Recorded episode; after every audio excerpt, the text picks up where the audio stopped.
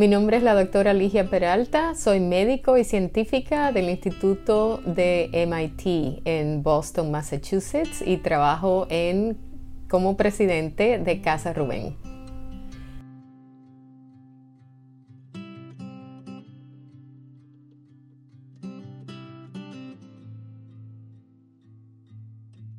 La vacuna es el único instrumento que tenemos para detener el virus en estos momentos. Hemos tratado ya de cambiar nuestro comportamiento, pero sabemos que hay un virus en esta etapa que tiene una variante que es mucho más contagiosa. Y a pesar de que muchos de nosotros hemos hecho todo para poder cubrirnos nuestras caras, usar la distancia, como quiera, cuando trabajamos o estamos en familia, estamos al tanto de que podemos contagiar a otros, aún no tenemos síntomas.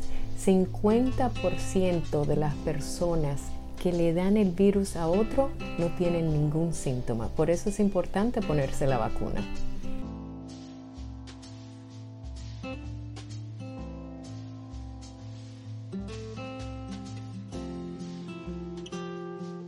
En los Estados Unidos tenemos tres vacunas aprobadas de emergencia, que son la Moderna, la Pfizer y la Johnson Johnson. Las vacunas han seguido exactamente los ensayos clínicos que han tenido todas las vacunas. Yo como pediatra les puedo decir que se hace una fase 1, después una 2 y una 3, con miles de personas. ¿Por qué se hace esto? Porque queremos saber que la vacuna es efectiva, o sea, que usted va a tener las defensas necesarias para que su cuerpo, claro, no le dé el coronavirus. Pero lo segundo es que tenemos que tener fe en la vacuna, de que no nos va a producir daño y de que los ensayos se han hecho como toda la vida se han hecho, solamente que lo hemos avanzado, o sea que se hace la fase 1, 2 y 3 al mismo tiempo para poder obtener la data que hemos obtenido en un año y por eso ya tenemos vacunas suficientes. Lo otro es que estas tecnologías que se están usando ahora tienen más de 10 años de haberse desarrollado. Pero, por ejemplo, la de Moderna y la de Pfizer, que es una tecnología nueva para vacunas, ya se había usado en el pasado para otro tipo de vacuna y también para el cáncer.